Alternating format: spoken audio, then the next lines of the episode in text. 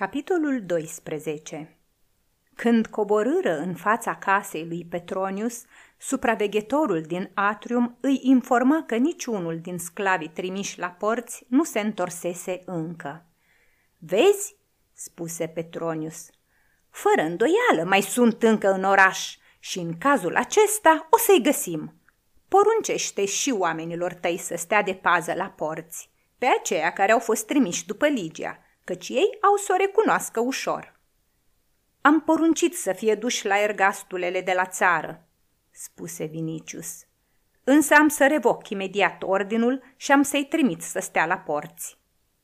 Însemnând câteva cuvinte pe o tăbliță cerată, o dădu lui Petronius, care porunci să fie trimisă imediat la casa lui Vinicius. Ai printre oamenii tăi pe cineva care l-ar cunoaște pe ligianul acela uriaș?" Întrebă Petronius. Îl cunoșteau Atacinus și Gulo, dar Atacinus a căzut ieri lângă lectică, iar pe Gulo l-am omorât eu. E, îmi pare rău de el, spuse Petronius. El ne-a legănat în brațe și pe tine și pe mine. Voiam chiar să le liberez, răspunse Vinicius. Însă lasă asta, să vorbim de Ligia. Roma e mare, Perlele din mare se pescuiesc. Cu siguranță că nu o să o găsim astăzi sau mâine, însă o să o găsim negreșit. Tu acum îmi reproșezi că ți-am dat soluția asta. Soluția în sine a fost bună, a devenit rea numai atunci când s-a schimbat totul în rău. Doar ai auzit chiar din gura lui Aulus că intenționează să se mute cu toată familia în Sicilia. În felul acesta, fata tot s-ar fi aflat departe de tine. M-aș fi dus după ei, răspunse Vinicius. Și, în orice caz, ar fi fost în siguranță. Dar așa, dacă moare copilul acela, Popea o să creadă și o să-l convingă pe împărat că e din cauza Ligiei. Da, și asta mă neliniștește. Însă păpușica asta se mai poate îndrăveni. Iar dacă o fi să moară, o să căutăm o altă soluție. Totuși, cine ar fi putut să o ajute?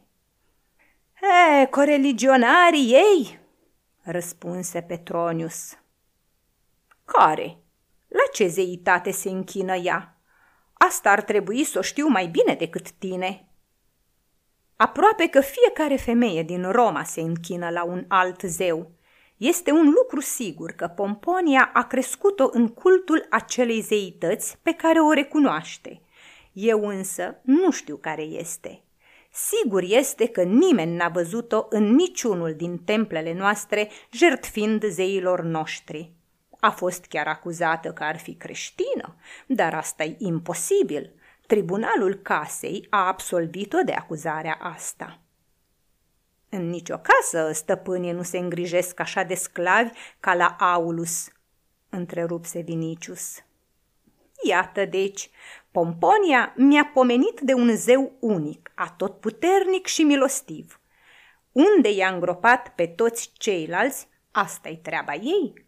Destul însă că logosul acesta al ei nu ar fi de sigur cine știe ce atotputernic sau ar trebui să fie un zeu cu totul neînsemnat dacă n-are decât două adoratoare, adică pe Pomponia și pe Ligia și eventual pe Ursus al lor.